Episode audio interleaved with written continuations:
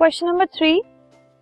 Name the scientist who discovered proton electron neutron and nucleus इन चारों को जिन scientist ने discover किया था, उनके हमें नेम्स बताने हैं।